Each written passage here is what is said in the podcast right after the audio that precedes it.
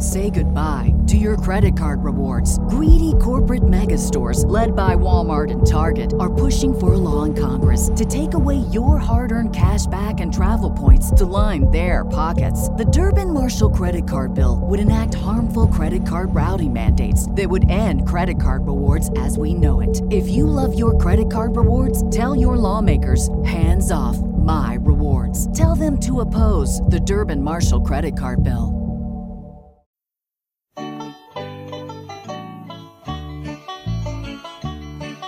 In a cabbage patch garden, all in a row.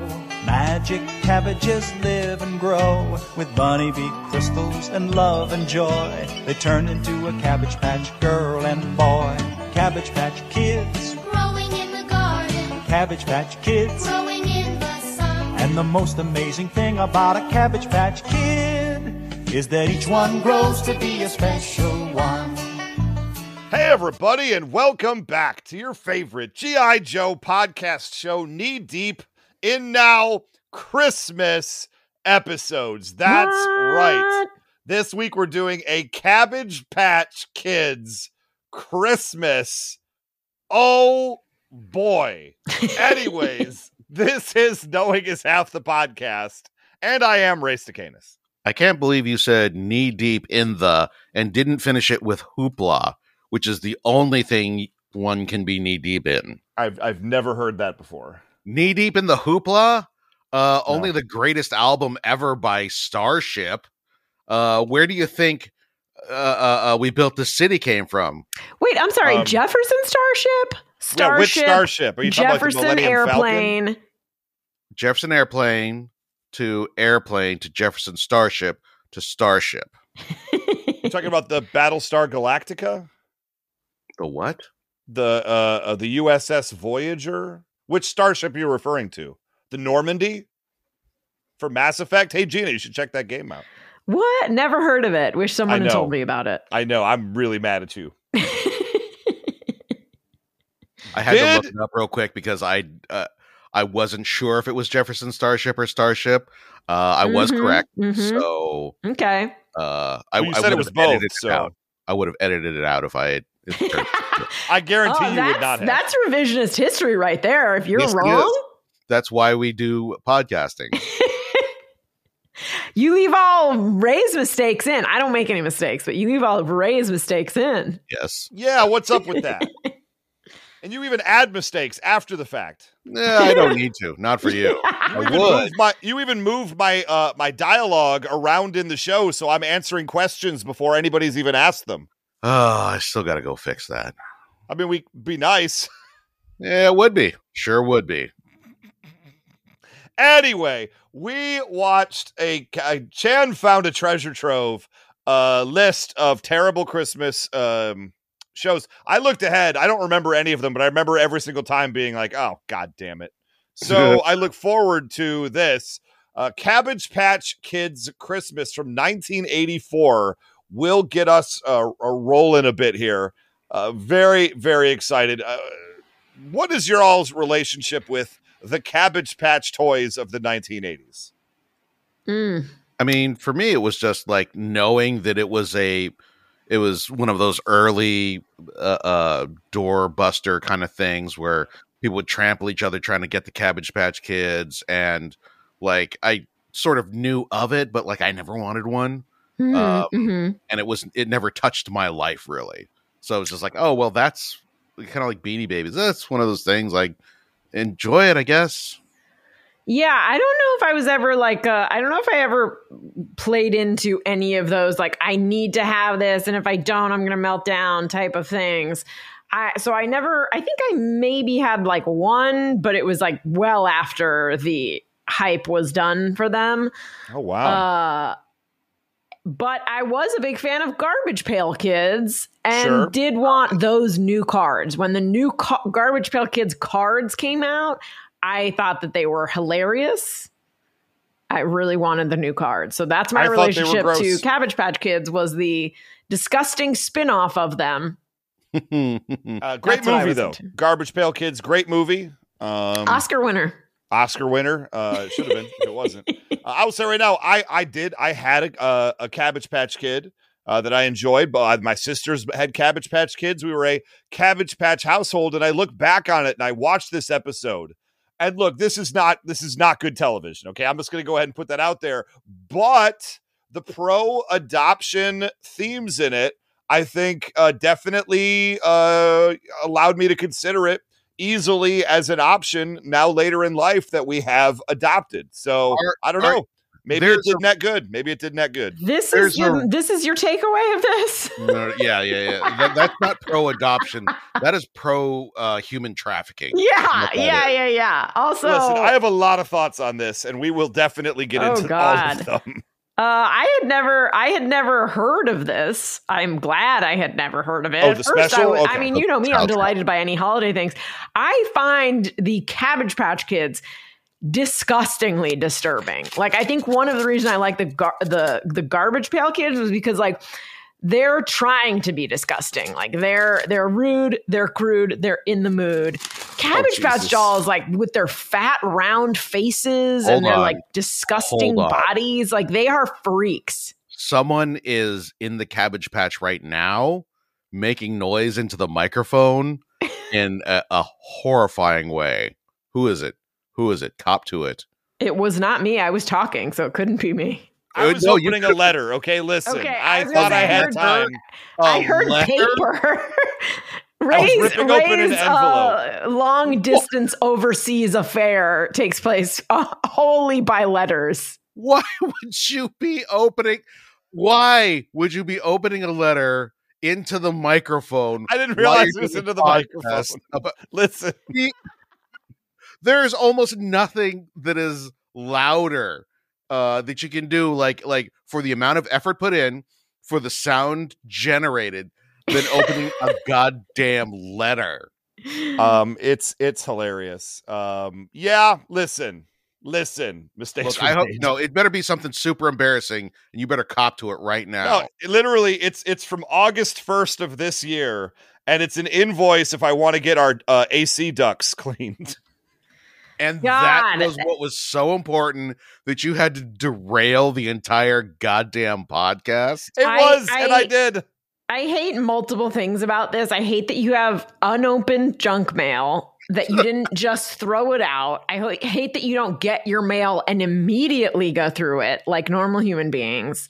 Definitely not. Uh, it's terrible. Gina, how many unopened emails in my main account do you think I have right now? I- Here's the thing I hate that too, but email doesn't have like physical trash around. Whereas, like, if you leave mail lying around, that's physical trash. Um, yeah, but I'm going to say right now 247,000 unopened emails. Guys, I don't think I'm going to get to them. I just wish that there was a little sound it made every time you clicked one open. I was like, hold on, hold on, hold on. This is you. This is you. Mm, gotta get that AC invoice.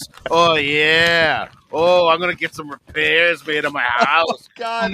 Mm, mm. All right, guys. Uh, Honestly, this bit is funnier than anything we're going to do in the actual Cabbage Patch uh, episode. I think I'm already lost. I'm crying already. This is not a good sign. Oh, the Cabbage Patch Kids got me. What can I say? Look, the uh, uh, the Cabbage Patch Kids. Uh, I, I'll just from memory. I didn't look anything up because I don't believe in research for this show. Uh, I do enough research for the other shows. Don't worry about that. The point I'm trying to make is Cabbage Patch Kids were a 1980s doll for you uh, uh, Gen Zers and millennials listening who don't know. Fuck you guys. Whoa, whoa. what happened? What what did Ray say? Because it sounded like he said that Nazis were awesome. Ray's pandering to to the youngsters again. Listen, Gina, my coworker needs to know. Uh, you know, one so day anyway- that guy is whoever that guy is is going to turn up dead, and then the police are going to come knocking at my door. Oh my gosh. Uh, well, good luck to him. That's what I'm saying. Uh, uh, anyway, yeah. So it was it was a whole thing. So the, the opening here. First off, we're going to Georgia. I did not know that the Cabbage Patch of the Cabbage Patch Kids fame was in Georgia, but uh, here we are. We are going to Georgia, uh, which is wild to me. Uh, we learn in the world of Cabbage What- Patch Kids. Is that is that more wild than the fact that the uh, names of the states are visible from from, from orbit? Yeah, uh, it was a little. It was a little off-putting. That's a normal Uh, thing in see, animation. in the world of the Cabbage Patch Kids, there's because they don't get into sex or birth or anything like that. The idea behind it is that there are cabbages in a cabbage patch, if you will, and they become human beings with oddly misshapen heads who need adopting. So you would you would bring these kids home and adopt them as your children. Uh, and they are they are weird looking. They're adorable, but they're very weird looking. Ew. Uh, I think they're adorable. Whatever. I'm, you know, I'm, I'm a fan. I'm a fan of the toy. Uh, from way truth, back man. when. It's got a soft spot in my heart for him. and in your head, What's that? soft spot in your head. soft Right spot on. in my head. Yeah, it never, it never got better. Never Made fused. wrestling really hard.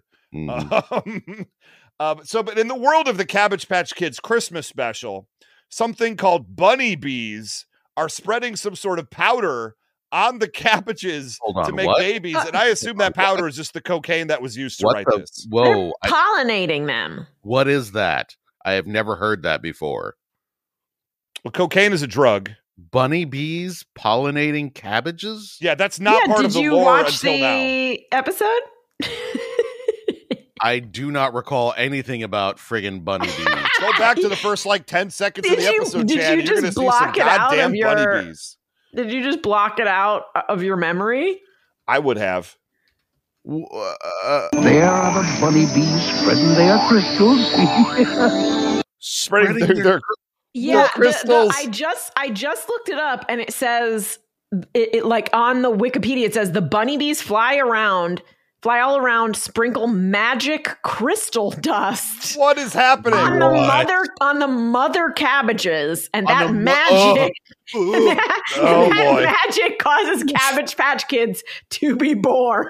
Yo, this Okay, is not. no, this there- is not okay. That is why I straight blocked it out. No, I uh, uh, visually the thing happened on the screen. My eyes were on it, and my brain was like, "No, no, you don't need yeah.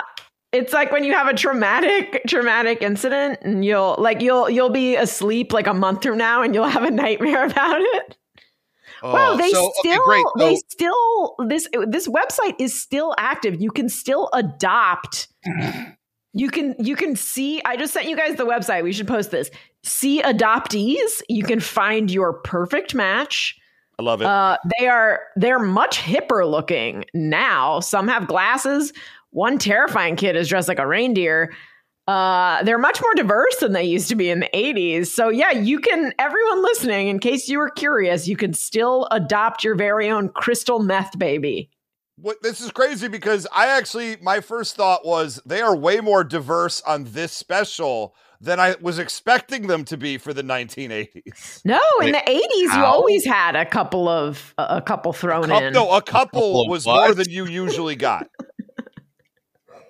Chan, you know.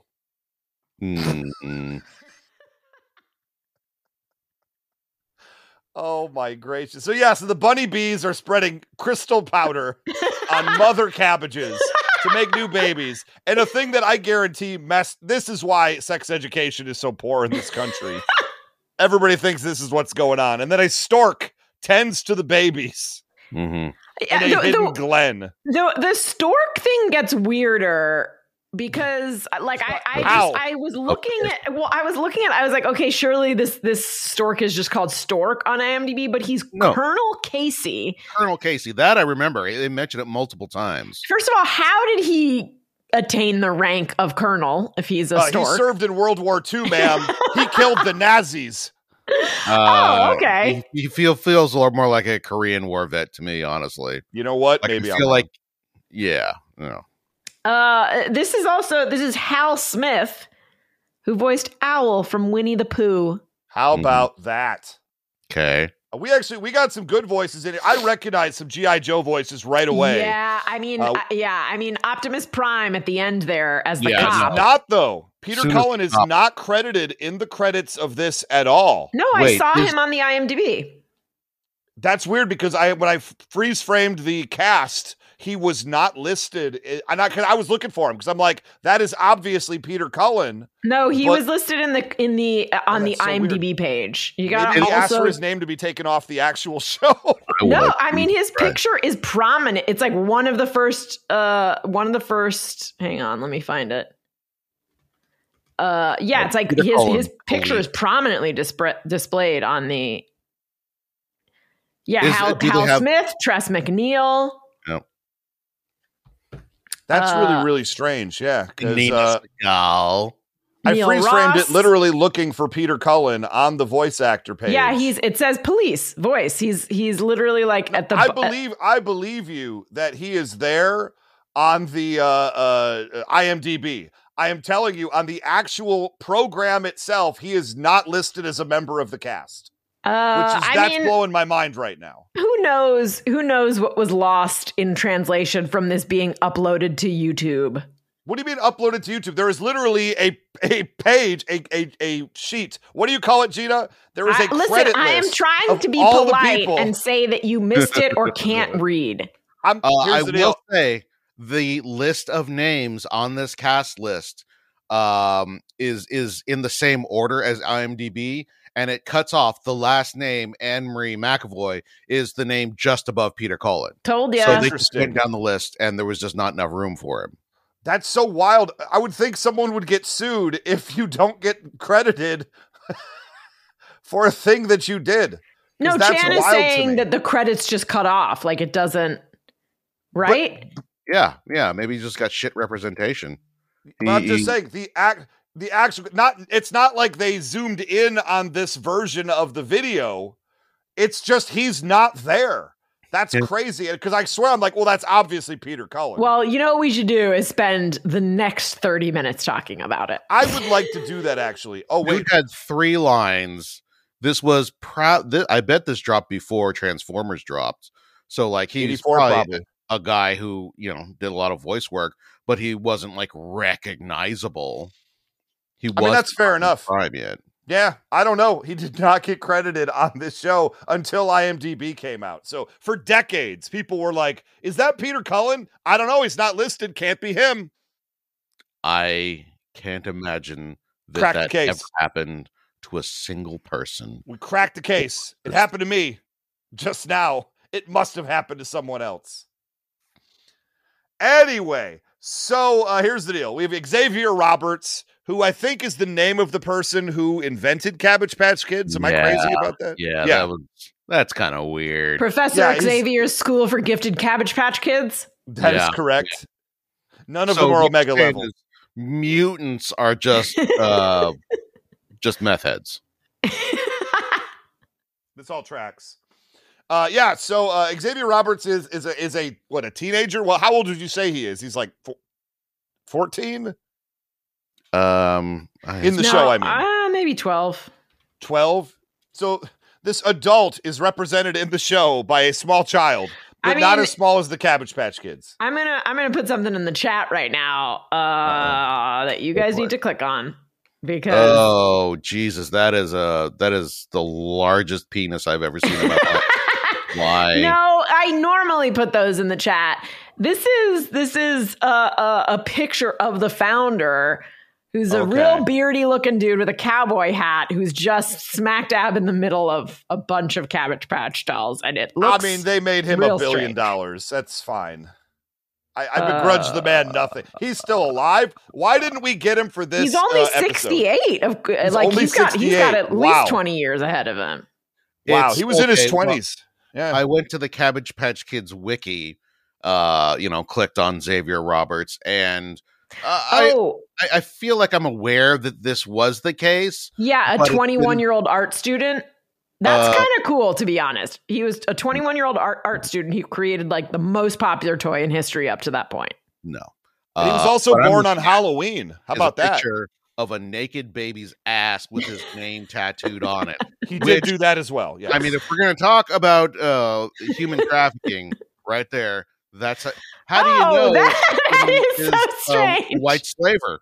There you go. That's a very strange image. Yes. That's um That's interesting. Uh, I bet you he's a fascinating guy, and I think we missed an opportunity to have him on the show. We're gonna have to do more Cabbage Patch content and get Xavier on the show.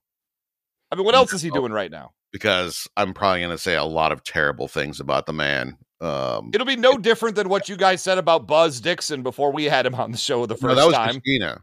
Um, You're so right. That was just Gina. Yeah. I don't feel bad. Mm-mm, mm-mm. We don't Don't discuss go back this. and listen to those early episodes. We don't This discuss is why Gina this. wants to re-record all the We early don't episodes. discuss this.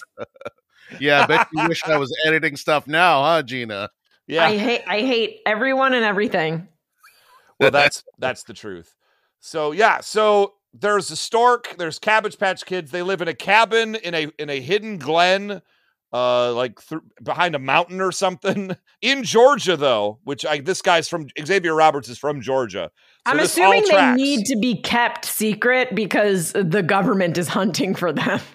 This I mean, is this real felt weird. Very much like one of those shows.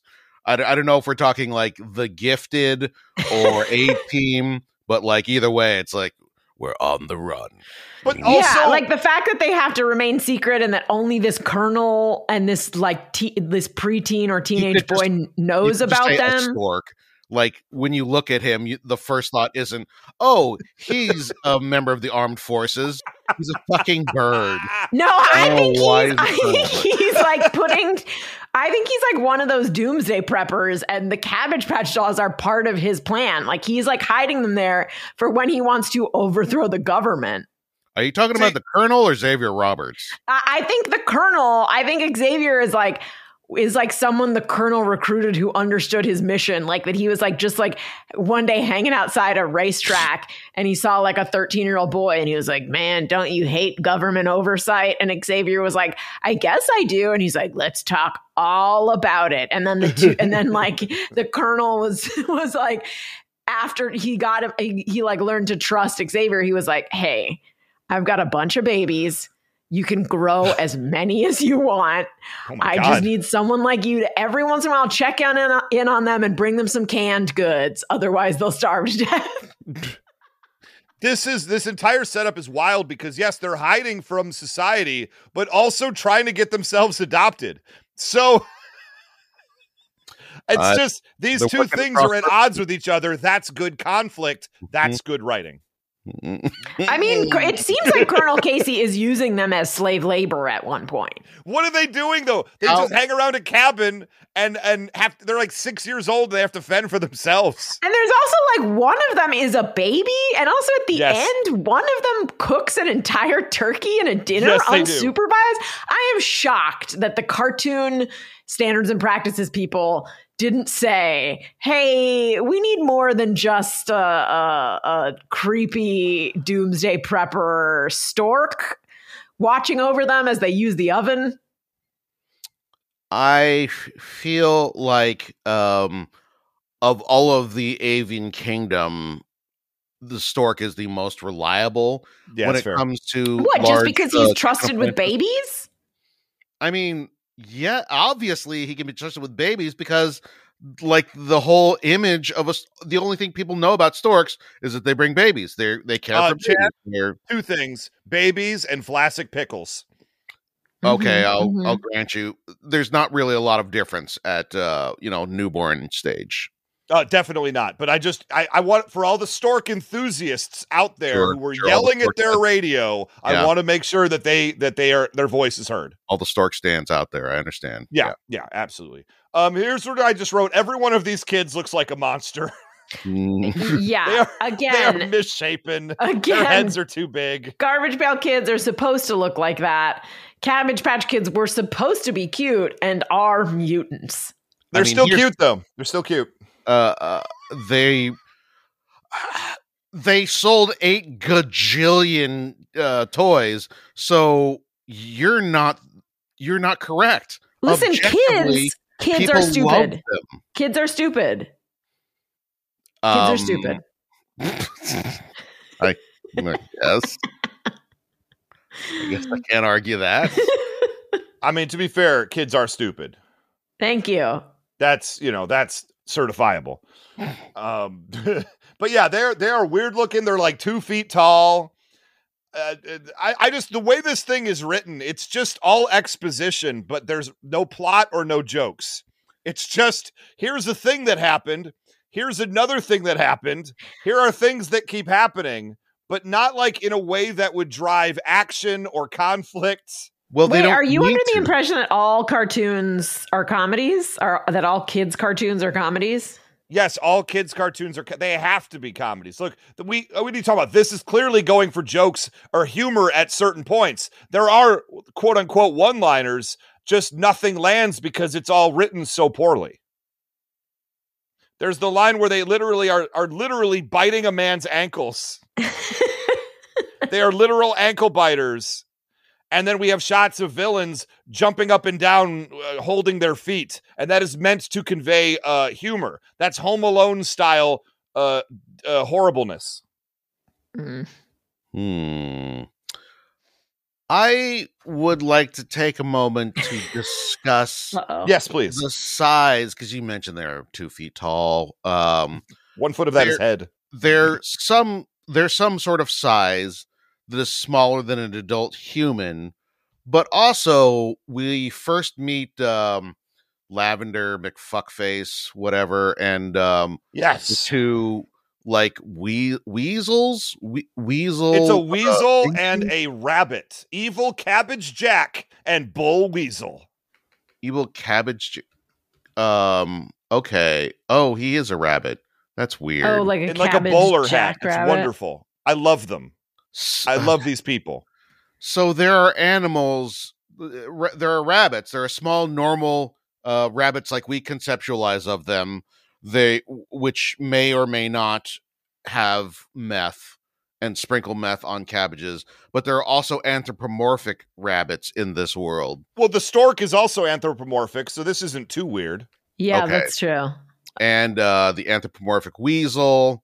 Um, they are too big. Uh, this lavender chick wants the Cabbage Patch Kids because they are small enough to reach the gold in, in the her mind. mine. She's she's a minor, and uh, you know she wants children to do her uh, workplace mining, uh, Right. to, to to go into small holes and get gold out for her. I'm glad to see you know children in mines doesn't happen anymore, and there aren't people pushing legislation to bring that back anytime. uh, What's that? Yeah. Oh. To, Oh no! Yeah. Yeah. Oh no! Uh, good old family values, you know.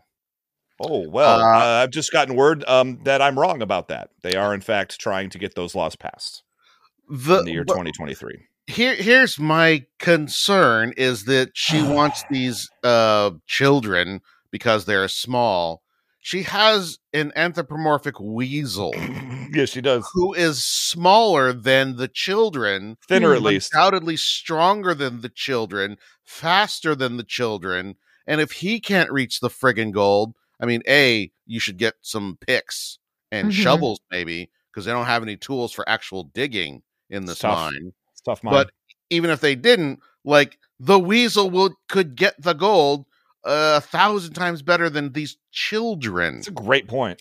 I mean, maybe the weasel, these kids are made of hardy stock. Maybe the weasel has like tiny little arms You did not and can't that. properly carry the gold nuggets, whereas these hefty, fat cheeked children.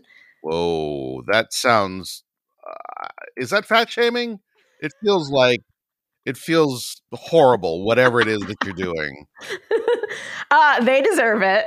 They, Uh-huh. they are they wow. are a militia of children who You're are not- ready to do the not wrong. bidding of a military stork. Yeah, no, no, that's fair. You know, I'm going back and I'm looking at this hole, and I feel like there's nothing stopping Hold all on. three of these larger characters from going in the hole. Uh, just real quick, I'm gonna have to uh, clip that out of context. Oh yes, please do. Yeah. Uh new ringtones just dropped. Hottest thing of 2023. Um, this hole is roughly three feet tall, and they're literally reaching in there, n- not trying very hard. So Yeah. I'm wondering if they're dapper suits, they don't want to get them dirty, Uh huh. but they It don't care if the nice children get hat. dirty. This this weasel has a very nice hat. It's this bowler is legit. Like I'm, I'm Mhm. honestly like I'm sitting here watching the Cabbage Patch Kids first Christmas special, and that's daring, implying there was going to be a second, a third, and a fourth. Uh, good job. Cabbage Patch Kids on your boldness from 1984, and I'm sitting here jealous of the way this weasel dresses. Why can't I look like that weasel from that 40 year old Cabbage Patch Kid special? What's wrong with me and my fashion sense? I, That's I a couldn't sad- begin to explain in a podcast. Sad life. G.I. Joe will return after these messages. Good parents my Cabbage Patch Kids. The Cabbage Patch Kids. Each doll is different, and you can pretend to adopt them. My baby has a real diaper. You can love and care for them like your very own. You're a pal. You're the only one. I love you. They're each one of a kind. They're Cabbage Patch Kids. You can give them all your love. Cabbage Patch Kids are each sold separately. Each doll comes with a pretend birth certificate and adoption papers from Coleco. Now, back to G.I. Joe. Uh, so uh, a few things here. Uh, uh, the kids just live alone in a cabin in the woods, and that just blows my mind. I, I just, don't understand that. I Doesn't don't, I don't sense. think that's fair. Uh, also, yes, this old lady Lavender and this uh, uh, Weasel and Jackrabbit also live in this hidden glen where they operate a mining facility. And I I don't know who they would sell this gold to. It doesn't seem like money exists in this magical realm. They would have to go into the real world, which they also don't seem keen to do. So I'm a little confused how the economy works here. No, Uh, I I, would buy point- that. I think like the the Cabbage Patch Kids don't really go into the real world, but I would buy that this rich old lady occasionally like goes into town and like really spends it up, like spends a day at a spa, gets really expensive whiskey, and just like really, and she has cu- grown accustomed to life on the outside, and she needs to feed that habit. Note to self: We just found out what Gina would do if she won the lottery. Uh, I mean, really, I would just order 100%. every kind of spaghetti from every restaurant. But That's very fair. Yeah. Um, I wrote here. This is a Wes Craven movie in the making of just Yeah. ch- weird-looking children in the woods I growing here's a up to pitch. become all murderers. Here's a pitch. No one steal this. It's mine. Mhm. A remake of The Hills Have Eyes, but it's all Cabbage Patch Kids. This is what I'm getting at. Yeah. Yeah, I, I want I want like a family to get a flat tire near the cabbage patch and then just to hear like rustling and seeing little fat cheeks staring out at them and being like, get back in the car, honey, get back in the car. And like the cell phones don't work here. And then just like a fucking baby cat, the baby that sticks its disgusting face in the turkey at the end That just slowly crawls out. oh, oh, I can't even talk about it. It's so It's so gross. I'm so look. We'll get there when we get there. I know. That's the very we'll end of the when we episode. get there. Uh, Until then, it's in my brain. It's ter- it'll be it'll be burned there for the entirety of your life. Uh, yeah, I, I actually that that plot, Gina, is not too different from Winnie the Pooh, Blood and Honey, the horror movie that no. came out. Um, but it is different, just not too different. Um, Okay. It's also that's a terrible movie. So there you go. Uh, I ever they the, the here, so here's the deal. The kids find out the Cabbage Patch Kids find out about the spirit of Christmas, and because they're a bunch of dumb babies, they think it's a literal uh thing that they can go witness. So they're gonna go into the real world. Somehow New York City, I think. I'm I'm still a little confused. Uh, Is it supposed to be Atlanta? But Atlanta isn't even close to looking like that. I don't know. The point don't- is I don't understand where their naivete begins and ends yes. because like yeah this uh little baby made a turkey a ro- full-on roast turkey just on her own with no trouble at all but like they don't understand the concept of like money or the idea of uh spirit as a I don't know. I would concept. buy that like sh- very, very, very sheltered kids know about food, but not commerce. I would buy that. Hmm. Okay. enough Yeah. to like live alone Well, I no, mean, what this- do they need absurd. for? First of all, like they they clearly don't need money. They like they seem to just like I don't even know if they need to eat, but like they seem to just grow their own food. I assume one of them they hunted grow their own turkey. siblings yeah, I think that they, I think that most of the time what they eat are the defective siblings that grow from the cabbage. Oh God. oh No. Whoa. Uh, how about and how messed up is it that Colonel Stork? Uh, they're just like, hey, we're gonna go in the city, but it's big and scary. We're gonna go see the Spirit of Christmas, and he's like, be careful, guys, but yeah, absolutely go for it. Doesn't luck. offer to go with them. I mean, to be fair, talking storks should not go to the city. Okay, fair. that is a recipe for disaster. Also, I assume he's got shit to do. He's got crystal meth to deliver all over the world. Mhm. Meth fairy. Also, like if if all eight of these kids go to the city and get abducted or murdered, he's just gonna grow more. Yeah, I mean- let's let's be real. One of them gets straight up kidnapped at the end of this episode, and uh, he he just replaces it immediately. Immediately, there's no wait. It's just like, oh, did you come home one less? Here's a baby. Yeah, Like what? yeah. What is happening? Yeah, that's wild. Yeah. Um. So yeah. So e- the, they get chased by the evil trio, and because they they want to abduct the children to do mining for them, and I just I don't know why I love that. I just as as as motivations go, this is top notch to me. I'm going to abduct the Cabbage Patch Kid children in this hidden faraway land so they can work in a mine. This is straight up 1940s Disney stuff, and I'm here for it. Yeah, I like to imagine that in the writer's room as they were writing this episode, like they were like, okay, so we need to like find a way to to like get them to the city, put them in danger. Someone wants something from them. What do they want? And then there's just one guy that's like sex trafficking? And it's like damn it gary no not sex trafficking. And then they talk for like several more hours and gary's like i mean i feel like we had the idea two hours ago. It was sex trafficking.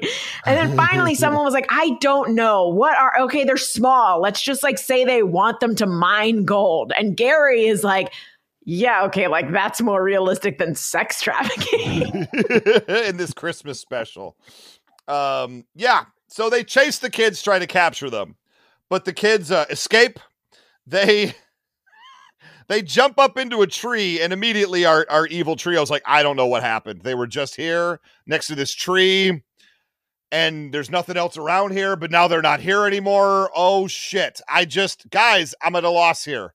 I don't know what happened, and this is when my mind is just blown as two like Canadian dudes, two Bob and Doug McKenzie from Strange Brew, just show up in a pickup truck with a with a with a, a vertical saw. What do you call those things? I, it's the big long saw that two people use. You know what I'm talking about. And they cut down the tree. And Chan, I begged for this sound pull because what is happening in this moment? i'm so confused about why you wanted this feel like we're about to learn something new about you Probably sorry. This one will bring a good price in the city. I don't know why that just hit me so amazingly funny. Like, wh- we're here in a magical land, and this just, this just dude who can't even vicinal. Vicinal is not a word. I had to use two apostrophes just to bang it out on the page. Vicinal get a good price in the city. I, I like that we needed him to say about this anything at all. That's what's weird. The, the the regional dialect. Regional to what? We are in a magical land with talking rabbits. I mean, this I- is not Huckleberry Finn, I hope. Is this Huckleberry Finn? It might be Narnia. Did you see any Turkish delights? Oh boy. And it turns out we're going to the city by tree. As how these, I travel. these Canadians, I assume, cut the tree down, don't look at it, hoist it to the back of their truck, and drive straight into the city. It's a fucking tree. What? Yeah. What do you want them expecting it for ticks? I- yeah, I, I'm confused by Ray's whole like, what's a tree thing? I know what a tree is, all right? It's Do you? Ah, it's it gives us light. um, um, you know, so there's that. Uh, I don't know. To me, the uh, to haul this tree into the truck would force them to get near the part somewhere where they would have seen a Cabbage Patch Kid. So either they just don't care, possibly, or or they're made of heaven. I don't know. It's every part about this just rang bizarre to me. And obviously, this is normal things to the two of you, so I'll just go on. Dude, they're lumber dudes. They're cutting down a tree to sell. Yeah, I Well- that's what that's why I'm I like when you said can I get a sound pull, I was like, "Oh, I think Ray doesn't re- doesn't know where Christmas trees come from." They come from a magical land next Yeah. to a, a shack in the woods where Cabbage Patch, eight of them, live together with no help. You know, they grow from cabbages. uh, a stork brings them to Oh. Christmas tree lots. It puts crystal dust on them. Uh-huh. Why they're so popular. Well, now now we're at the city, and now we're gonna go find the spirit. And this this part, I don't, Gina. I'm gonna need some narrative help with this Uh-oh. because we're introduced to three characters of Bertha, Vinkers, and Gus, who are human equivalents to the the the, the- to uh, Lavender and the bunny and the uh, I- and the I- bull Swear to weasel. I thought I I had missed something. oh my god, me too. Me too. like, did, did they transform into I what? thought that they were wearing. I thought they were wearing disguises the whole time, and I think, and I, like, I had the same thought. I was like, ah, crap, I must have zoned out. And they put on human disguises, No, and then we went through the whole episode, and they never took off their disguises. And I was like, huh. They're an analog for the characters that were hunting them in the fantasy world. Now they exist in real life, except Lavender to Bertha is like a one to one. Yeah, she was already a human, so I legitimately thought don't like I thought I must have zoned out and she was like she went into the city and was like you two are going to need disguises and I I I genuinely was like I didn't care enough to rewind it and go back, It's- but I thought I was assuming that's what was going on the entire time. It, it's it's like they wanted them to still continue to be chased by these three characters from the beginning, but then suddenly, like towards the end of the production or uh, the writing cycle, somebody was like, "How do we explain a weasel and a rabbit running around the real world and nobody notices or cares?" And then so they had to make this bizarre swap, and I I can't. I have I'm I'm struggling. I'm struggling with this concept in this episode of this show. This is what I've learned in my many decades on this planet. If uh every relationship of yours involves being kidnapped by an enormous rich fat woman and her two weasel like uh minions um in every relationship then it's not them it's you that's the problem so you're saying the Cabbage Patch Kids were asking for it. Oh boy, i mean Robert Clark Chan. Robert Clark Chan is Gary in the in the writers' room who wanted to make them be sex trafficked. I guarantee it. I guarantee it. We're gonna give teach the kids a lesson. Let's teach them a lesson about the real world crying out loud. Oh boy, to know someday. Do, do I love the fact that uh kids go that the kids immediately go up to Bertha. They were just chased by this analog on the other side, but they walk up to her like she's just a normal person who they can trust because again, the naivete. If they were so naive, they'd be working in a goddamn mine right now. so I, don't mean, uh, to be fair, I like the fact that not all elderly fat women look the same to these kids. Like they they look at her and they're like, "Well, it's not. It, she looks like her." But clearly, it's not her. They, one of them even says that looks like Violet or whatever her name is. lavender. lavender. Uh, but yeah, Right. they're like, eh, whatever. It's not the same person. I mean, that's some good. That's a good lesson right there. Don't uh, racially profile old white ladies, kids. But it What? turns out she is exactly like the other one. So Yeah, yes, it's a- it's a do bad racially lesson. profile old white ladies. It's a bad lesson. also why don't they say that she looks like the penguin from batman Oh my god, yeah. Yeah. This is all true. And so uh they they want to commit robbery. Uh they try to they they they she like tries to get a guy to ask for help. And while he's helping her, the other two guys like rip like everything out of his pockets. They this is like out of something out of a, a Fallout game because they just oh, pickpocket I mean, the she shit out of him. she is Fagin, and she Yes. and she wants her her No, I think band. i think she's being sincere she's not faking it Stop it. Stop it, Chan. This is already spinning my head enough. Uh, she wants her I- band of tiny tiny thieves. Uh, they should have just gone along with it. They would be rich by now. And all they get out of his pockets are like receipts and a library card. And first No, off, no. do not disrespect the No, library. no, card. it's two tickets. Uh two two bus tickets to somewhere. Oh yeah, yeah, yeah, yeah. Paradise? Two bus tickets to Macon, Georgia. I mean, if you're a a thief, a professional thief, that's your business. Like you should know how to fence that and at least get a couple bucks. Why would you, You tear it so? up? Jesus. tears them all up. Yeah, or take it back to the bus depot and be like, I'm not going to need these after all. Give me my money back. They used to do things like that back then. yeah. go to the library, take out the most expensive books, as many as you can, and No. sell them on the black market. It's not your card. The black market of library books. I'm sure there's one. eBay. This is Mhm. pre. This is a new Amazon thing. Sell Yeah. those books, kids. Go on. Um, I do like the kids go up to her, the Cabbage Patch Kids, and ask her about the Christmas spirit. And her response is to say, "Beat it, brats."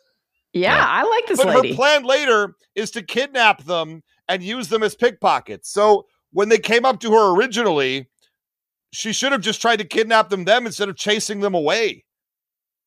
If this is what's in her heart, right? uh, I think she Yeah. doesn't come up with the plan until later, right? Maybe. I mean, uh, she the plan, seems to the be- plan is is amorphous. I'll just say that.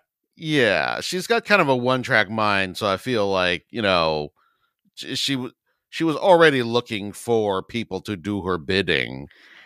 Yeah, I Yeah. feel like if if Violet's uh uh plan was I'm going to use these kids in the mines to mine gold because they're small, then this lady should at least be like, "Oh, no one suspects a little kid of robbery, so that's why we'll Sure. send them. They're small and cute and can get close to people." Yeah, but you got to have kids that are desperate and wanting to do it. Otherwise, they're not going to do a very good job. None of these none of these Cabbage Patch Kids is going to become the artful dodger. That's all I'm trying to say. Uh, I, she's just she's just got to corrupt him a little. Okay, that's fair. Well, uh, in in the spirit of true 1980s capitalism, they f- see a big store and say that's obviously where the spirit of Christmas can be found, I mean, they wouldn't be wrong. and they Yeah. would be right. Yeah, and the kids. The kids try to roll just straight through traffic, not understanding what an automobile is, or a crosswalk, or a signal. And so this couple, this couple that is just intertwined with their lives because this is really just the story of these two stories coming together and going apart and coming together and going apart. Ugh. Even if it doesn't make any sense whatsoever, this couple, this couple's going through some shit. This couple Okay, I'm is just gonna say awful. This couple is awful. The woman is especially awful. she is. I'm a white assuming the man is beating her at night. I. Why would you assume that? Listen, she's so sad, and it, it makes no sense why she's so sad. No, it does not. Uh, and he's like, sort of just like, "Ah, like, my wife is sad again, I guess. And you just know that, like, he gets home from work and she's like, ah, why don't we have a child, husband? And he's like, ah, God, this again. And he's like, oh, you know what? I forgot something back at the office. And then she's like, are you going drinking again, husband? And he's like, no, no, I forgot something back at the office. And then, like, five hours later, he comes home reeking of scotch.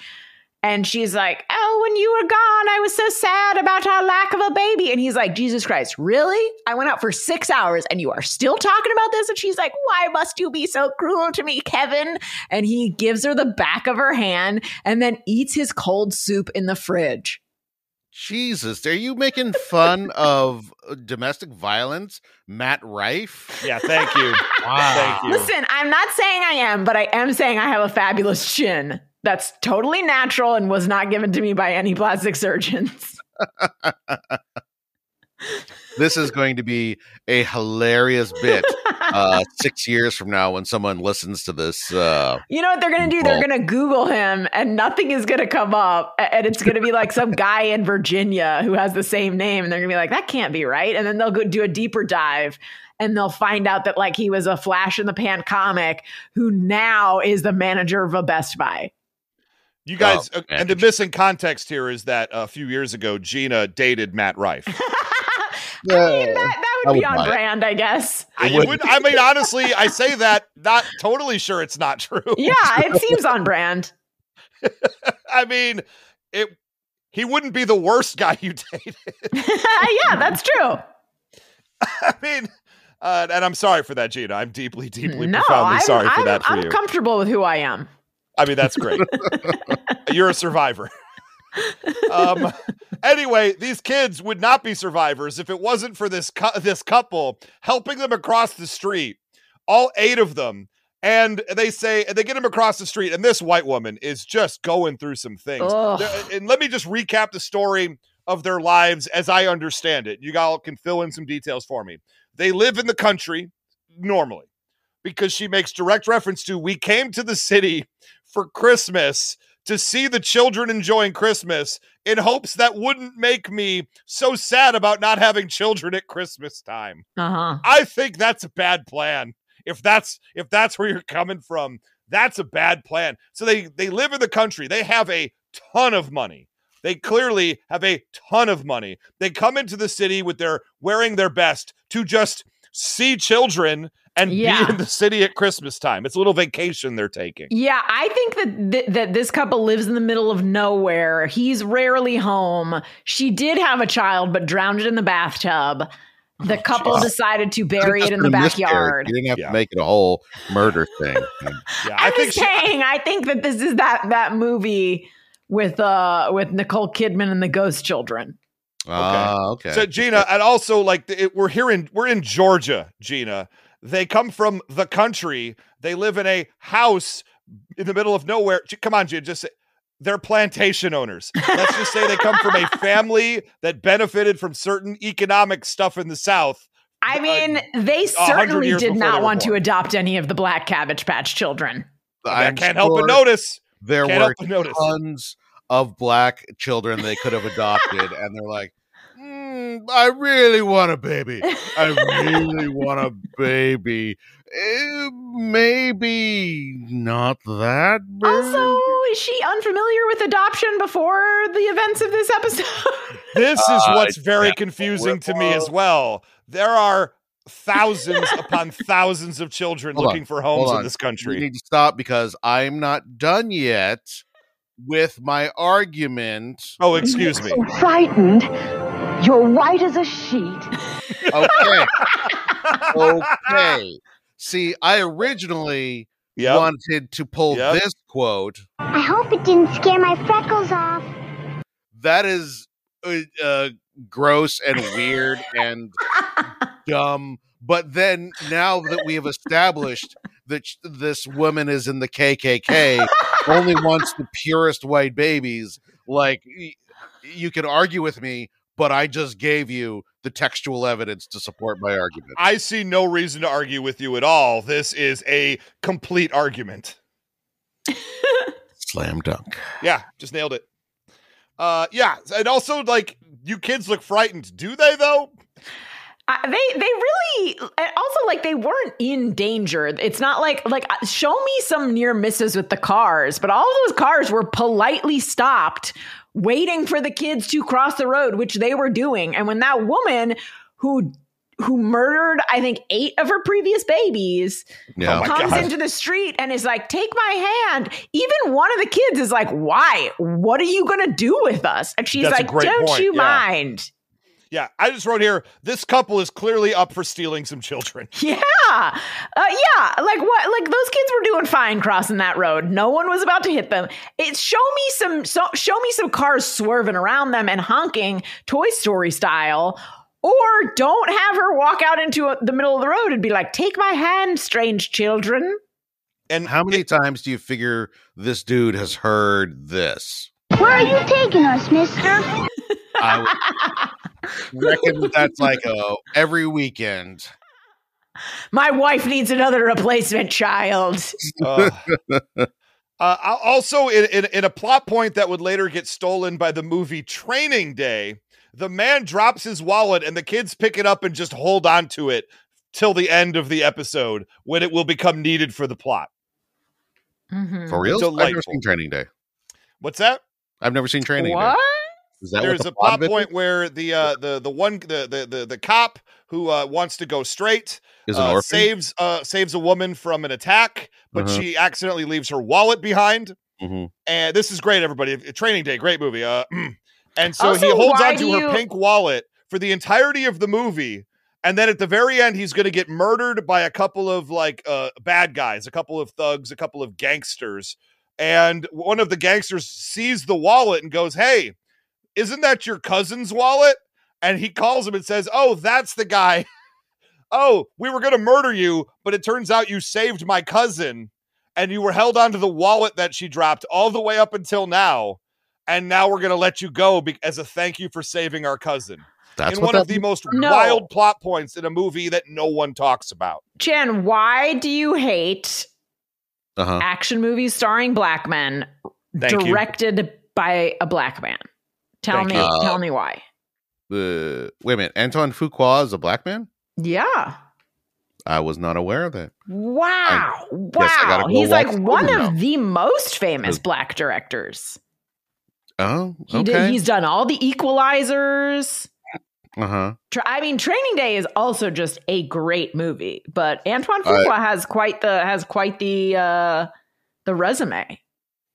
All I know is King Kong ain't got shit on me, and I think we all know that one. So yeah, it's a it's a really solid movie. I mean, here's the deal: if that plot point didn't win you over, I don't know what more I got to do. um, uh, nothing. You- Absolutely Nothing. nothing. You did it. Thank you. saved the day. Thank you. I trained the day. Uh Olympus the has trio- fallen. Yeah, the he's done a lot of human good stuff. trio is now chasing them because beyond the reasons otherwise they they want that wallet because that wallet clearly has a lot of cash in it because somehow this couple ended up with a lot of money. Uh, it makes sense that a couple from Georgia going to the city would bring a lot of cash. a hundred percent. It all they also would make sense that they would uh keep their wallet safe and not have it so loosely placed in their body it would just fall out helping children across the street. Just saying I mean, here's the thing. i blame the Uh, victim if this is a regular occurrence, then I'm sure that wallet uh, fell out very, air quotes, conveniently. Mhm, mhm. Um, because you You know know, what? if they're gullible enough to go return your wallet, then they're gullible enough to uh, get sold to Russian oligarchs. Yeah, this is when this is when he says to them like, "Oh my god, uh, let me give you a reward. It's in the back of my van." oh dear, my arm is in a cast. Perhaps you could help me get it out. Are you a size 14? We just did three different serial killer bits, and it was great. Oh God. Uh, okay, so they're getting chased now. The kids are getting chased by the trio. They say they see an open window and say, "Let's break into that house," and, and that's fine. I mean, I, you know, cool. Let's break into that house. I mean, And- what that says to me is that uh, the Artful Dodger lady, like, can smell them. She's Yeah. like, "Oh, yeah, these kids are fucking criminals. I'll, You I'll just give you some get it out of them. Yeah. Well, they break into this gigantic house, and then we meet a, a, a gir- little girl who is we think is like rich. She's got a huge tree, and it turns out it's made of her clothing and a coat rack because she's actually phenomenally poor. And I wrote, "How is she so poor in that house?" Oh wait, that house is an orphanage where this house is an orphanage where everybody who works there and everybody who lives there has just left for Christmas, leaving this one girl behind to fend for herself. And she has a like uh, a, what what is that condition? The um the glass menagerie leg condition where she has a brace around it at all Oh, times. I just assumed it was a it was an effect of polio. It, it, it could be polio. I mean, I, I thought we, we she- cured that well before 1984, but Broken her shin bone. What? she's But got an that's not old timey permanent. metal brace around her leg. That's not permanent. Yeah. Usually, like back then, it would be something like polio or Sure. just but polio. I'm That's looking all I at know. where that Rickets. brace is, and it's just like a little thing just barely around the shin, which I mean, like, basically looks like a cast. Yeah, but they had casts back in 1984. Uh, Maybe Yeah. not at this orphanage. this Uh, feels to me like she's not that different. Hmm. So Uh, yeah, they didn't want to make her too on. different. There's another reason why she's not getting adopted. I don't know if she's like a pyro or yeah, like, she okay. kills animals or something. Oh, jeez. can't stop biting. Something. It's more than uh, like, oh, I'm different. And yeah, so here I just wrote in all capital letters. Oh, here we go. Full on adoption story incoming. Let's get this kid a home. Uh, and Also, so if you, what if you haven't kind of figured out adoption exactly what's going to happen the rest of this episode, I don't know how to help you. What kind of adoption agency would be like, yeah, all right, you can stay home? I this blows. Nobody's there but her. They're just like later, kid. F you, orphan. I we're imagine going. Out, we're getting out of here. All of the rest of the kids aren't at families hoping to get adopted.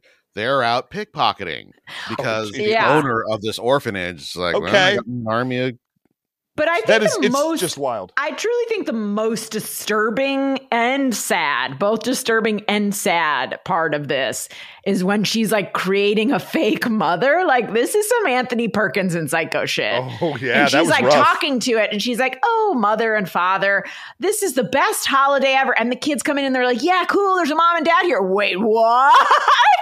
and it's just her with a dummy made of like discarded bits of cloth. It and was she's just like. I was just pretending to have a family. And that's when you're like, this chick is a psycho and and it's very sad. Oh no. Yeah, this is um this is serial killer stuff. is a reason why she's not getting adopted. That's a good point.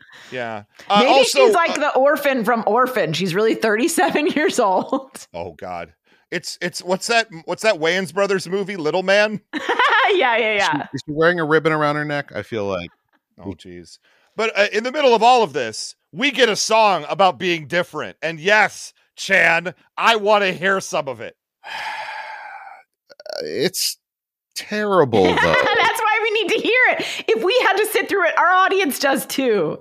Everyone's different. There's me and there's you. But one day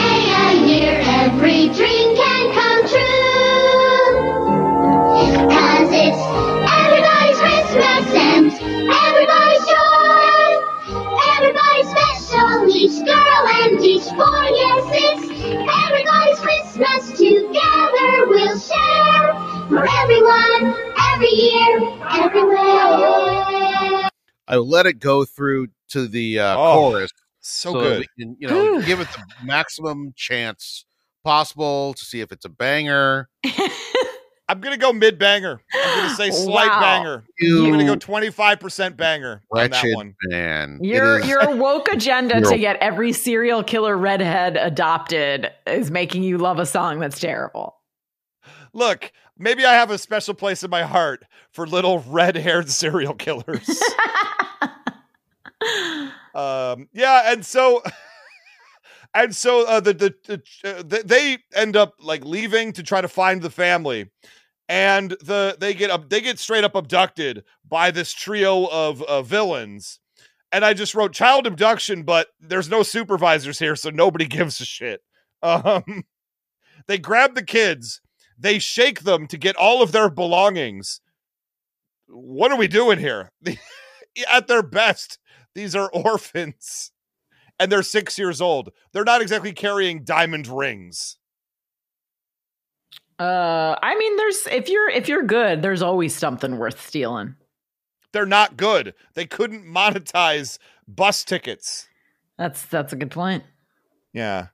Uh, they they're trying to get that money, and this is where this is where we get this is where phase two of the plan is, where the um the, the new lady Bertha, of course, and Mhm, she says, mhm. "I want to abduct you, children. I will be, as Gina said, your Fagin. You will be my merry Oliver Twist band of miscreants, picking pockets and robbing people in the city. I love this plan. Let's do this." And the kids are like, "We don't want to go into a career of theft." and criminality for you of all people. This is not what we want to do. And she drops the line. I this is a holy poop my pants moment when she says this out loud. Chan, I gotta hear it. That's the trouble with youth today. They don't want to work. Holy shit! Forty years ago they were saying that. Millennials, It's almost babies, like they've been saying it for centuries. millennials, babies from a cabbage patch. No one wants to work anymore. uh, kids don't want to mine the coal mines anymore. that is so wild to me that you know it's it's a talking point that all the Gen Zers have heard a million times and roll their eyes at the concept of it, and to know that it's been being said since the 1800s and before, it's just wild to hear it in a children's cartoon. I I all capital letters, holy S. Uh, that's wild. Um, this is where we get to the point where you know the Cabbage Patch Kids have to escape. They can't physically overpower these grown ass adults. So two of them literally roll up the pant legs of one of the men and bite his ankles off camera. Literal ankle biting. And they all escape to a fancy apartment building, a hotel. I think it's a fancy apartment building, right? Or I don't a know. hotel because they're visiting Okay, I thought so, but then I, I I was confused. called the Prince Albert. It is called the Prince Albert. How did they get away with that? I don't know. Mm, I feel like it probably meant the same thing back at, at I by think it did. So What, Prince Albert in a can? Does Gina Sure. not know what a Prince Albert is? No, I I'm do. sure do you not know what Prince Albert in a can the Prince Albert in a can joke is? I mean, I, I yes, I know that one. Well, let him out then. Yeah. But this goes back to the age of Queen Victoria, and her husband Prince Albert had the piercing. So this existed back in 1984. People knew what this was. Writers got away with one here. I mean, to be to be fair, this was probably referencing the tobacco joke. You think so? Yes, as opposed to the piercing joke. I don't know. Y'all. Hashtag. We don't do that anymore, do we? Because we're not on that website anymore. Well, technically the show is. And thank God Gina can point us to the tweets as they come in. Because me and Chan don't look at it anymore. you guys, I googled Prince Albert piercing, and I regret. Wait, did you not know what it was? No, I knew what it was, but I was just like, oh, I'm- the thing you said about Prince Albert actually having that piercing seemed very wrong to me. So I'm like, I'm going to look and see if there's like, here's the history of the Prince Albert piercing.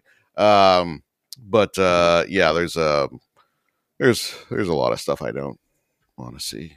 No, For sure. So let's talk about something I want to talk about, and that's that the G.I. Joe voices in this episode, because it's all these people who work as security in this hotel, and they don't like the idea of eight, uh, nine now children unaccompanied just rolling in the front door, uh, which is amazing to me. But uh, we get Neil Ross in this episode. Wonderful. Neil Ross has been to Robert Clark Chan's living room. That's how you know he's a real G. And we also get, and I, and I recognize his voice right away, Arthur Burghardt, voice of Destro as well. I love it. Ah. I was so happy to hear both of their voices in there. I just immediately wrote right here, okay, I have to look it up afterwards, but I know these are G.I. Joe voices. Uh, but Neil Ross is so good at doing so many different voices, it took me a second to, to figure it out. It took me, I say it took me a second to figure out. Uh, I When the closing credits ran and I saw Neil Ross in the closing credits, I figured it out. There you go. Mhm. just keep it real. And uh yeah, and so and who's there in the lobby of this random hotel but the couple once again? What? Yeah, they are keeping tabs on these children that they're going to Mhm. that they're going to kidnap. Wow. And uh the Cabbage Patch Kids can't yell loud enough as they leave. So this is a, a, a near miss of an occasion. There's a wonderful thing where they um they hide in a clothing rack. Why there's just a clothing rack in the lobby of this hotel, I don't know. But they hide in it to get inside. A near miss, unfortunately, and they get kicked out. This is where the white lady continues her story, a backstory, her, her struggling backstory. And I just, again, this white lady is full of struggles. She came to the city, again, to see children on Christmas, to not feel so bad about not having children at Christmas time. Yeah, this is some like this is when someone should intervene and tell this man to t- to get his wife on antidepressants and take her to a therapist. Get some Zoloft. I thought we'd be less lonely coming to the city to see the children enjoying Christmas. I don't know how you arrive at that conclusion. yes. I don't. I don't at all. It's like you walk into uh, a freaking opium den and be like, I thought it would be l- easier to stop thinking about heroin by going into a room full of heroin users. I wanted to lose weight, so I locked myself in this Baskin Robbins. like what? What is happening? What is happening here? Uh, oddly enough, the children do get kicked out of the hotel by security. So you know what? I like I like functional security. They were they had a problem. They dealt with the problem. They ejected all nine children, uh, and the children didn't get past the lobby. That's a security win. I'm going to park mark it down. Security win. Yeah, I want to stay in that hotel. The hotel that throws children out. Oh, that's a Gina special. That's I would pay. I would pay extra. Pay extra to watch them through. Can I throw the children out? oh my goodness. The kids, the Cabbage Patch kids end up in a city park and they're under a bridge sleeping in the cold. And at this moment, they realize maybe this was a bad idea. Yeah, this is really like like one of the kids, the the kid that's dressed like a military soldier is 100% bald. Like this kid in in New York in winter is freezing to death within an hour. Yeah. Especially like in the- 1984 when it was still cold. Oh yeah, when cold existed. Yeah, that's crazy. Um, I like that the one girl is just like, guys, maybe this was a mistake. Uh, why, why, why you know, wh- wh- how, what are we gonna do next? And the other kid just shouts, "Stop asking questions." There's clearly a hierarchy here. Mm-hmm, mm-hmm. Oh my god. Uh, I don't ever want to feel. Jen, I don't know what's happening here. That day. Take me to the place I love. why are we singing Red Hot Chili Peppers? Take me for Oh, because we're under the bridge. God damn it. God Uh, damn uh-huh, it. Uh-huh. Uh-huh. Oh, I'm so mad.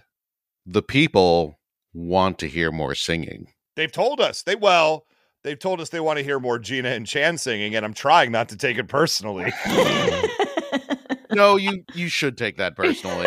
You should Of honestly take of us- everything personally, in my opinion. personal of the three of us, I am the only musical theater major.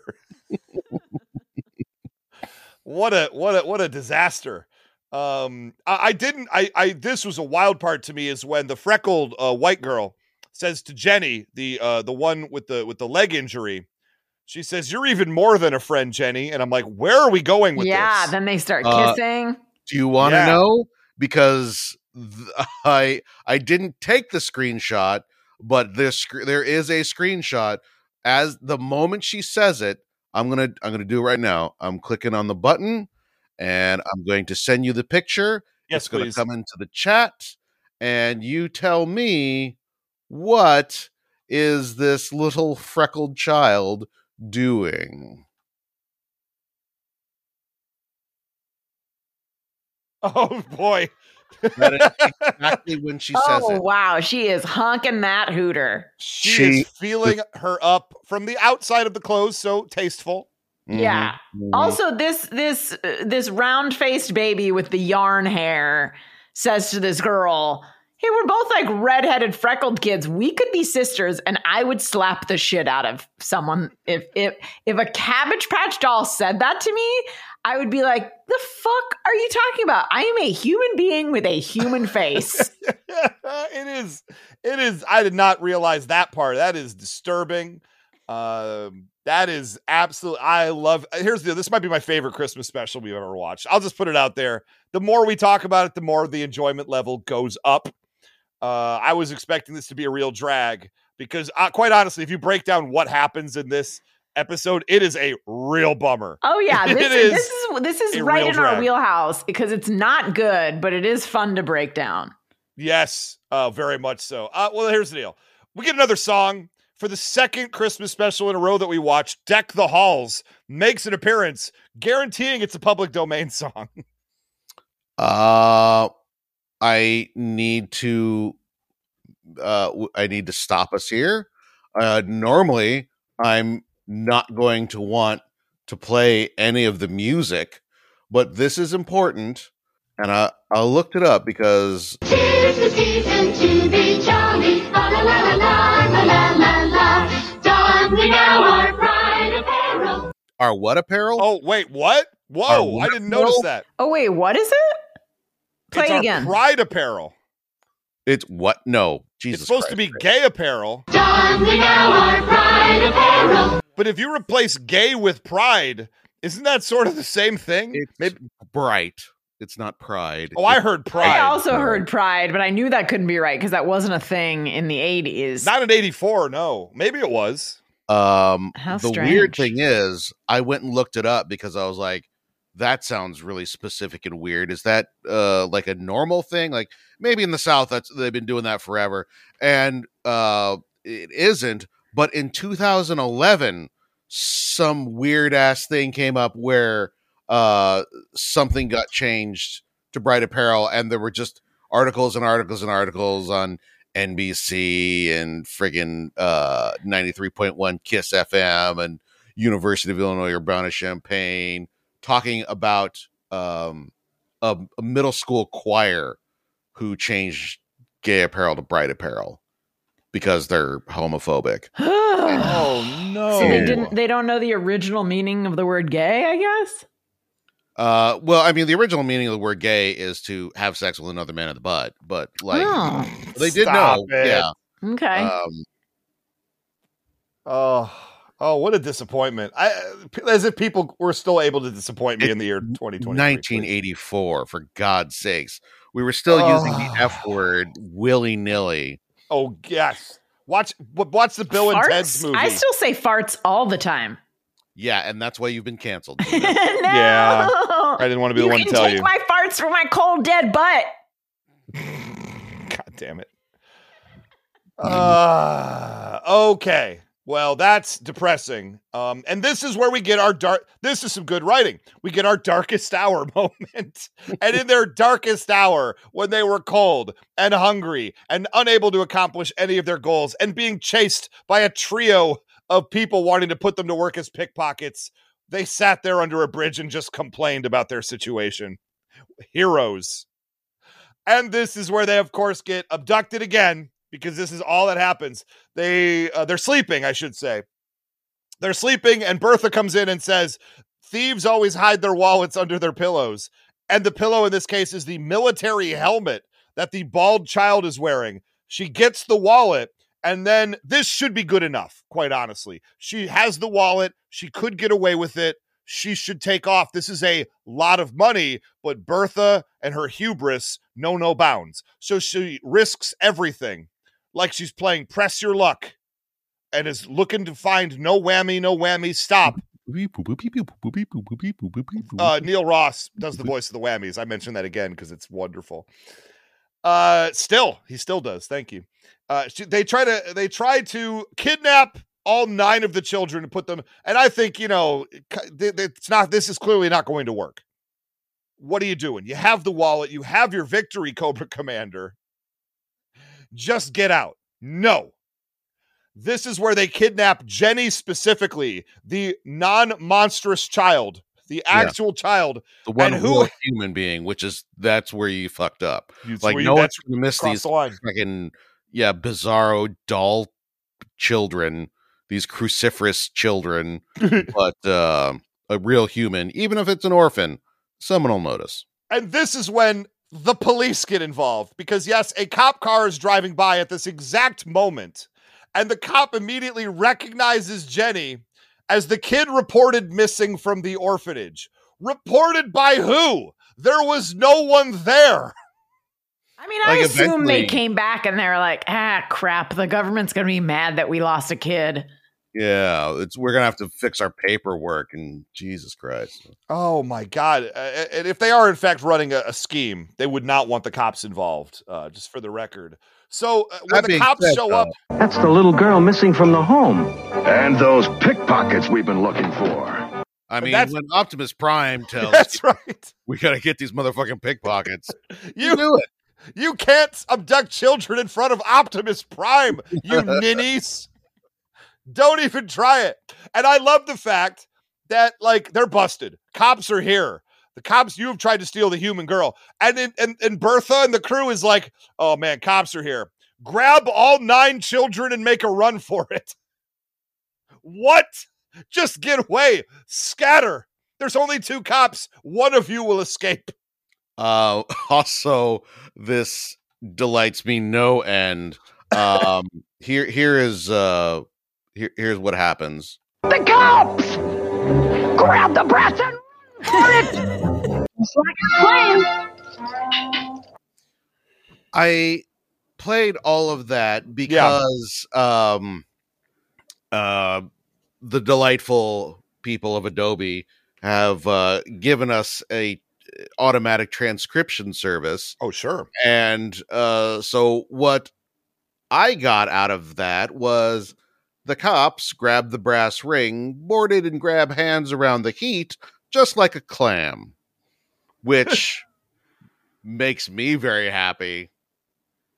That's all. We can move on now. No, it's fine. Yeah, they they they lock hands. They overpower the grown adults, and uh, the cops arrest everybody.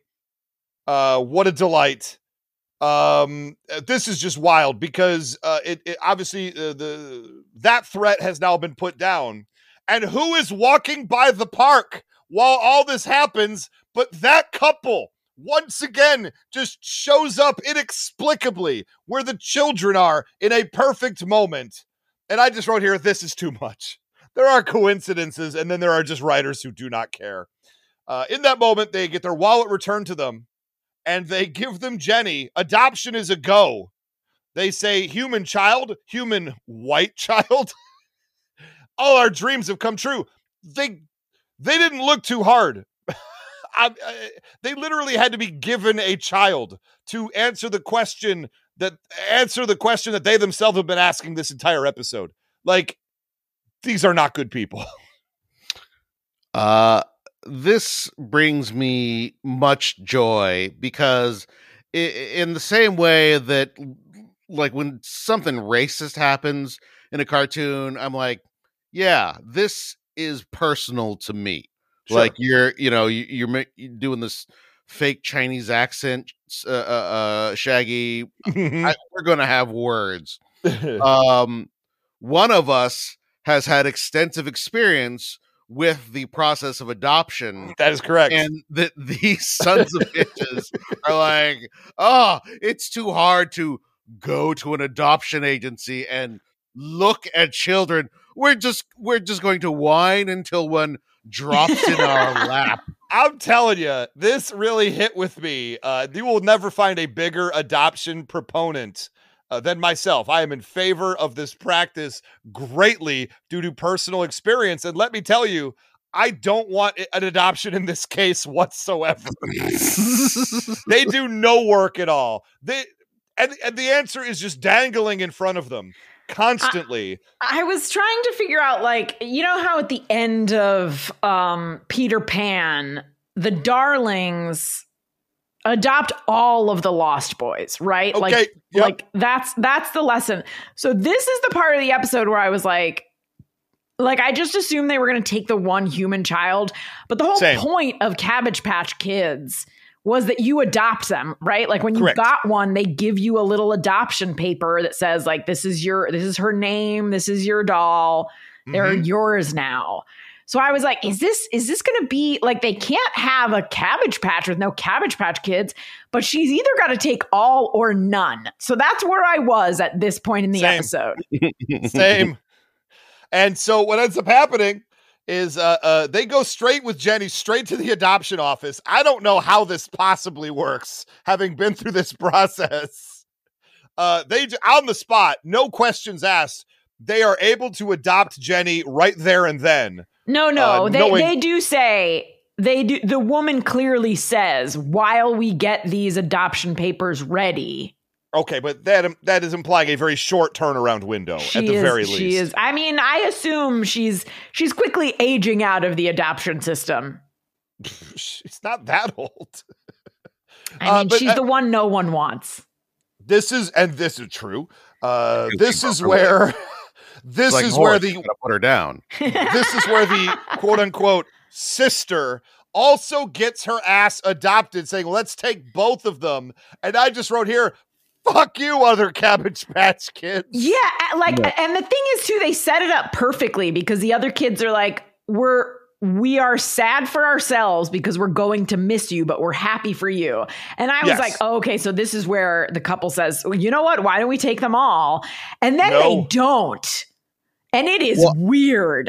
It To is, me- it is upsetting. I just assumed that uh, that was sort of the engine that they'd created for a future series. Like every episode, one of them would get adopted. There'd be like one like red shirt Cabbage Patch Kid, that would get Mhm. adopted because like it was expendable because you can't get rid of like the weirdly militarized child. I don't know. I bet I- you like, can. I- John like, Cena's looking. I, it was hmm. just so like there's no like whoa we'll come and visit you or like oh kids you can come and visit them anytime. It's not like it's not like the end of annie. It's not like the end of peter pan. I truly was like okay well now they're going to they have to adopt them all How? But look, there's not room on the plantation for nine children. i mean they're gonna come back in a month and be like oh both of them mysteriously died i guess we i guess we need more and then the the colonel is gonna be like yeah all right you just gotta pay me personally 200 bucks a kid and then we get the sort of the epilogue where the couple sends presents and a tree to the children's cottage, which I guess is the least they could do. But isn't this in a hidden grotto? How do they get this delivered? Uh, Does I On assume Track go that way? I assume Amazon goes everywhere. Also, there is a stork. I mean, isn't a stork's whole purpose in cartoon is deliveries? Uh, But that tree, that tree was gigantic. he's a strong stork. I mean, Yeah, he must be. I saw in the documentary Dumbo, a stork carried a baby elephant. So You know what? You know what? I've been shut down. I've been shut down by a good argument, and I can't. I just have to accept it. Um, uh, it turns out they had the spirit of Christmas the entire time inside of them. Dumb babies. It's not a real physical, tangible thing. It's a spirit. It's inside you, dummies. And this is where we get. And I have a lot of notes. This is where we get the turkey. Uh, Chan's mentioned it. it. Gina's mentioned it. I hate it. This is where we have a full much. turkey. I hate it, and I had forgotten about it in this lovely discussion. I had forgotten that there was a devil baby who sticks its disgusting cabbage head at a turkey that everyone is about to eat, by the way. Oh, also, as that baby is crawling towards the turkey, on the table. I would have snatched that turkey away and kicked that baby away. I, there is nothing I find more disgusting than kids around food. Uh, and this baby sticks its disgusting face right in the turkey, slurps its fucking ass, and then pulls his little head away with all the brown shit all over his mouth. And I, it is the most upsetting thing we have ever watched in a cartoon. I, I almost threw up. I th- you get those pictures online of the baby covered in spaghetti sauce, holding like pieces of spaghetti, and I want to throw up every single time I see those. It is horrifying. It is horrifying I to me. hate it so much. It's so It is upsetting. Jan sends us a picture of the baby eating, and it's the side of the turkey. Co- and why is the turkey covered in gravy? I'm gonna ask that Why- question that too. That's not how anything works. that tur- turkey. And it gets a beard, a Bluto beard of gravy on this baby. That turkey shat itself. That is just everything, and that is not appetizing. But I want to also bring up a point here. I don't know if y'all noticed this. They asked the stork, "Hey stork, do you want to hang out and eat this bird?" Uh, no thanks. I gotta be getting back to Babyland jet. No, Hey, do you want to eat one of your own kind, stork? you don't have if she don't have shit to do. You just don't want to eat a fucking bird. Get out of there! Get out of there, normal. stork! Ca- Colonel, you're next. Run! Why? Hey, no, no. i i i- this is this is this is the Chuck E. Cheese episode again, where they're they're friends with a chicken, but they also eat chicken and make fun of the chicken for not also eating chicken. And I have just questions about this universe as well. Eh, It's so upsetting. And then why is just the baby on the table unsupervised? Why is the baby crawling towards the turkey Ugh, I, unsupervised? I truly hate it. I I hate Oh, it. God. Also, like it, it's it. God, it probably like touches its own shit and has oh, gooey Oh, hands. And like now, no one can eat that turkey. Well, you could eat the other side of that turkey, but you wouldn't Hell want to because no. it's covered in gravy. It is an odd turkey. It is upsetting. I'll have to, I'll have to I- pull some of these images. we we've we've talked a lot about how awful and creepy uh this couple is um obviously I, I i place the blame on we all have the on the woman and the man uh, obviously have some sort of fucked up relationship um but I suspect like this. I love that child with the freckles. Oh, Oh, That's weird. It's a weird. weird. fetish to have. Mhm, mhm. Um, a- and, I, I, I was like, oh god, what this gross. In in addition to like all the racism of it, it's just kind of um, uh, ew. But then there's uh, they're talking about the kids much earlier, and like there's there's this person, this kid, and this kid, and this kid, and then there's Louise. At last count, she had 2,751 freckles. oh yeah, that wild. is it the bird or is it just the writers of this cartoon who have a really odd fetish for freckles that like i'm gonna count every freckle on that girl's face oh yeah oh oh baby i want to have a child with freckles That seems like a lot of freckles. give me the freckles Uh, I listen. There was a period of time when, like, f- like freckle, like there was, uh, there was Pollyanna. You know, there was like a period of time where it was like, this is the most kid-like kid. It's got freckles. Yeah, that I, back in the '80s, freckles were a really big deal. Um, definitely, that was in our media a lot. Was uh, kids with freckles? That was a big deal Yeah.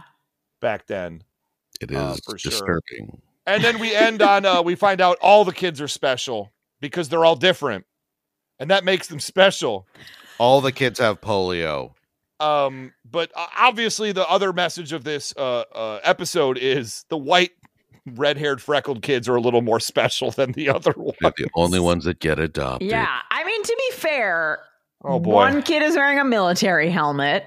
that kid is He's upsetting. crazy. I, honestly, I forget who all the other kids are. I just remember thinking the entire time that the that the Patton kid was very weird.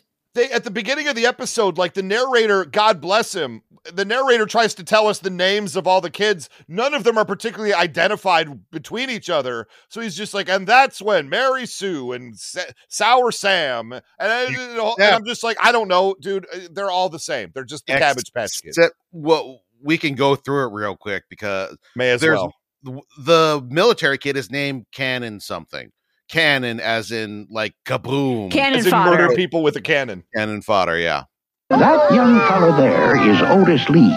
Okay, Otis Lee is the black kid. Okay. That's Sybil Sadie. Sybil Sadie is the one with the glasses and the uh, pigtails. I don't remember a single kid with Tyler glasses. Tyler Bow is, I guess, the other black girl. Boy, Rachel Marie.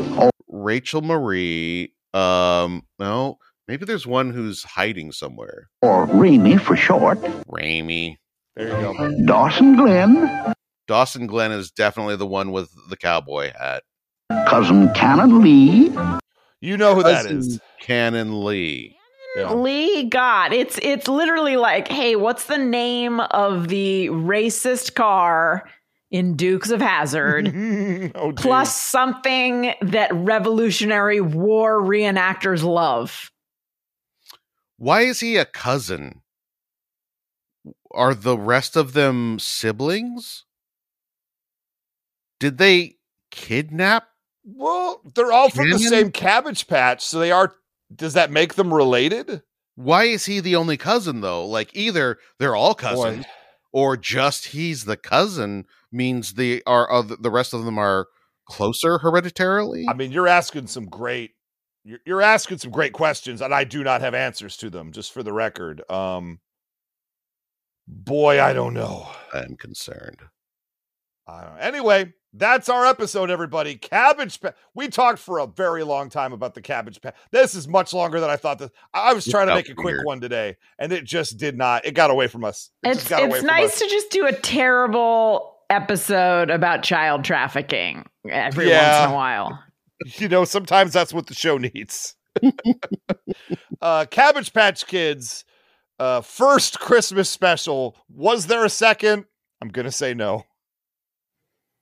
I'm I just gonna say no. I saw no evidence to that.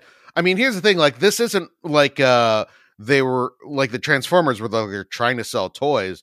The toys were so big, they're like, well, let's make money off a cartoon as well. And it just so happened that it was dog shit and no one wanted to watch it. Correct. I'm trying to see if there are other Cabbage Patch Kid animated features. What I've got here is four non four other stop motion animated specials from the late 90s. Are you telling me that we could have been watching a stop motion Cabbage Patch Kids special We got nonsense? we got Cabbage Patch Kids The Clubhouse in 96, Cabbage Patch Kids The Screen Test, oh boy, in 97, Cabbage Patch Kids Saturday Night in 98, and Cabbage Patch Kids colon Vernon's Christmas Oh no. Who is 1999. We might have to do a second Cabbage Patch Kids Christmas special. I I'm mean, just going to put it out there. I assume it's an Ernest P. Worrell movie. It better be. Hey, Vern. Uh, actually, let's save that for next year, and that way we have something to look forward to through all of 2024. Amazing. Oh boy, oh boy. Cabbage Patch Kids First Christmas. Oh, okay, there we go. Peter, according to the Wikipedia page, not IMDb, Peter Cullen, hotel worker slash policeman, uncredited. There Mm. you go. He he asked his name to be taken off the picture. I just assumed. He didn't want to portray a cop, is what I heard. Uh, it had nothing to do with Cabbage Patch Kids. He just said, "Listen, I've got a rep to maintain." I'm a bad boy. and uh, near as I can tell, according to this Wikipedia page, this is the only animated feature that they ever made.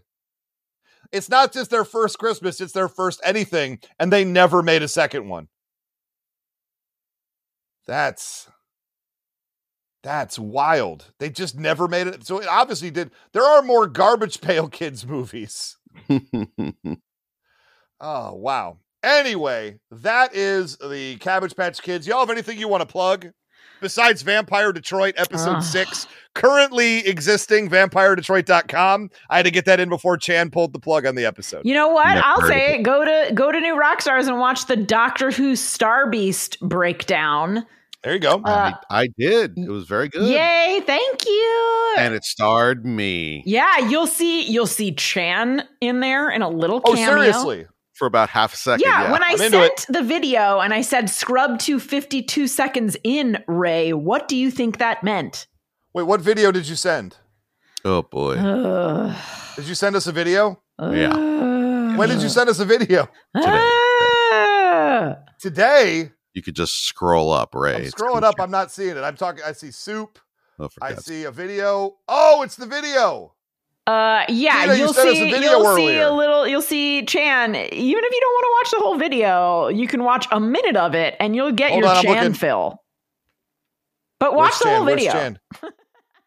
I'm seeing a guy. There's we Gina should- Ippolito's should- headshot from five years You ago. don't need to narrate this. There's where's We need to break there was- it wait, down. That was Robert Clark Chan, ladies and gentlemen, in a in a, in a Doctor Who live Yeah, promo picture. yeah. That is young, very young Robert Clark Chan not with not that no young. gray He's hair just whatsoever. he's just aged terribly in the past three years. Uh, it's more like six years and a month. I'm going to say right now, I don't know when this picture was, but it was at least over six years I old. mean, look That's at me and tell me how long ago you think it was. Uh, well, which picture? Because there's the headshot picture of you from. No, the sa- I'm in the same one with Chan. I'm You are in- the same one with Chan. You look. This is Gina as I first met Gina. This is probably. I'm going to say this is from 20. This is eight years old. I'm going to say right now. This is eight years old. This is from 2015. Mm, mm. Also, and I would also get it right because this is more than six years ago. Because look at that young, hopeful Robert Clark Chan. Mm. Look at he's full of life. He's full of mischief. This guy. Chan, uh, uh, uh, can you comment? Yeah. No one's like another, it's plain to see. Each one is as different as you and me. Their arms are open and their hearts are too. They're always ready for a hug from you. Cabbage Patch Kids, Growing in the garden, Cabbage Patch Kids. Most amazing thing about a Cabbage Patch Kid is that each one grows to be a special one. Every Cabbage Patch Kid needs the love of someone to make their dream come true. A mom or a dad or a brother or a sister like you. Hey, Cabbage Patch Kids. Cabbage Patch Kids. And the most amazing thing about a Cabbage Patch Kid is that each one grows to be a special one. Growing in the garden, Cabbage Patch Kids growing in the sun. Cabbage Patch Kids, Cabbage Patch Kids. Each one grows to be a special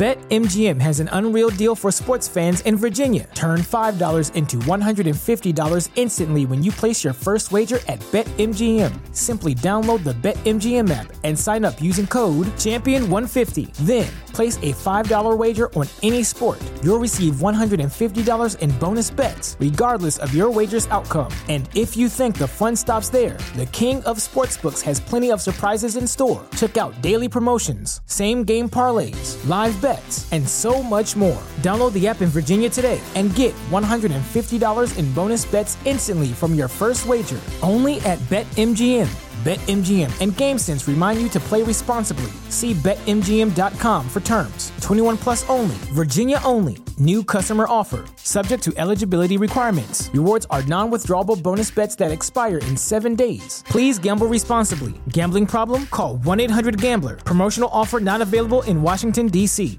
Say goodbye to your credit card rewards. Greedy corporate mega stores, led by Walmart and Target, are pushing for a law in Congress to take away your hard earned cash back and travel points to line their pockets. The Durbin Marshall credit card bill would enact harmful credit card routing mandates that would end credit card rewards as we know it. If you love your credit card rewards, tell your lawmakers hands off my rewards. Tell them to oppose the Durbin Marshall credit card bill. Hi, I'm Kevin Goatee. Hey, I'm Kevin Israel. We host Gutting the Sacred Cow, the best and most unique movie debate podcast out there. Why? Because we invite our guests to pick a film that they find overrated or hate and try to convince us to see their argument. They must pick a film that is a financial success, widely beloved, or critically acclaimed. That's right. Some of the films our guests have tried to eviscerate Raiders of the Lost Ark, Pulp Fiction, Ghostbusters? You can find us on all podcast platforms like Apple, Google, Spotify, and more. And if you want to watch our smiling faces, we're also on YouTube. GuttingTheSacredCow.com is where you find all of our information. And we look forward to our guests infuriating you when they attack your favorite films.